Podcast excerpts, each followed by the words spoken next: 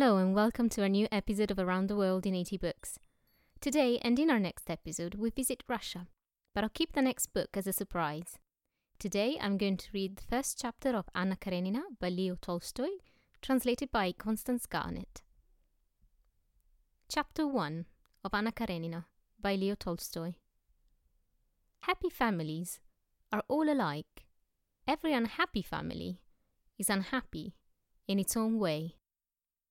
Everything was in confusion in the Oblonsky's house. The wife had discovered that the husband was carrying on an intrigue with a French girl who had been a governess in their family, and she had announced to her husband that she could not go on living in the same house with him. This position of affairs had now lasted three days, and not only the husband and the wife themselves, but all the members of the family and the household were painfully conscious of it Every person in the house felt that there was no sense in their living together, and that the stray people brought together by chance in any inn had more in common with one another than they, the members of the family and household of the Oblonskys. The wife did not leave her own room. The husband had not been at home for three days. The children ran wild all over the house. The English governess quarrelled with the housekeeper and wrote to a friend asking her to look out for a new situation for her. The men cook had walked off the day before just at dinner time.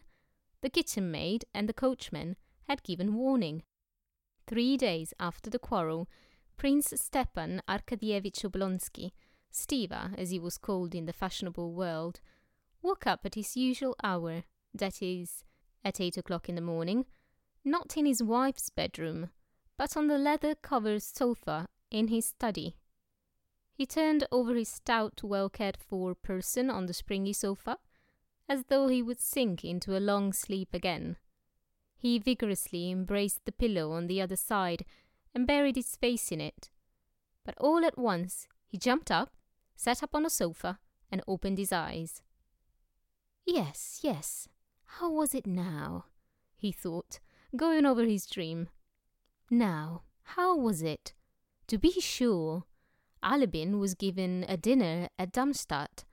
No, not Darmstadt, but something American. Yes, but then Darmstadt was in America. Yes, Alabin was given a dinner on glass tables, and the tables sang Il mio tesoro. Not Il mio tesoro, though, but something better. And there were some sort of little decanters on the table, and there were women too. He remembered. Stepan Arkadyevich's eyes twinkled gaily, and he pondered with a smile. Yes, it was nice, very nice. There was a great deal more than was delightful, only there's no putting it into words or even expressing it in one's thoughts awake.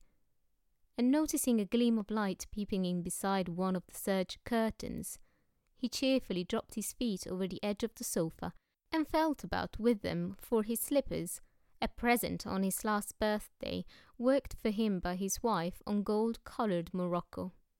And as he had done every day for the last nine years, he stretched out his hand without getting up towards the place where his dressing gown always hung in the bedroom.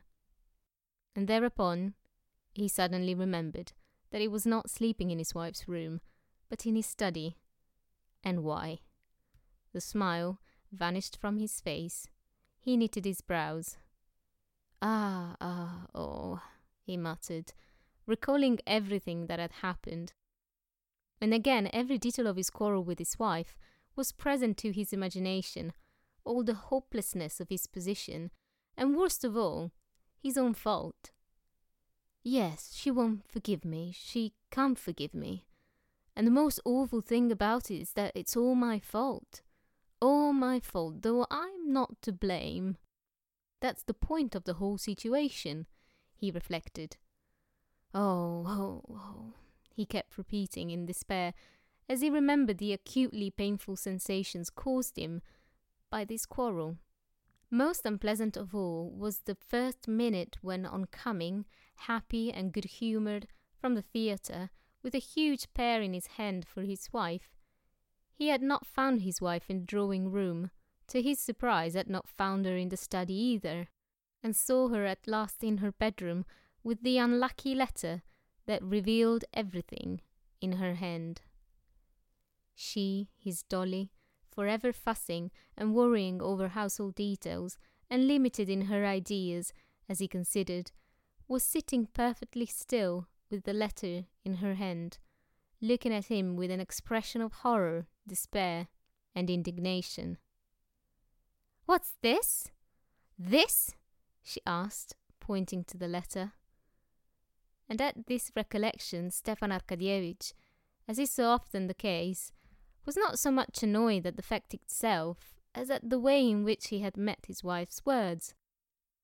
There happened to him at that instant what does happen to people when they are unexpectedly caught in something very disgraceful. He did not succeed in adapting his face to the position in which he was placed towards his wife by the discovery of his fault. Instead of being hurt, denying, defending himself, begging forgiveness, instead of remaining indifferent even, anything would have been better than what he did do. His face utterly involuntarily reflex spinal action, reflected Stepan Arkadyevitch, who was fond of physiology. Utterly involuntarily assumed its habitual good humoured and therefore idiotic smile.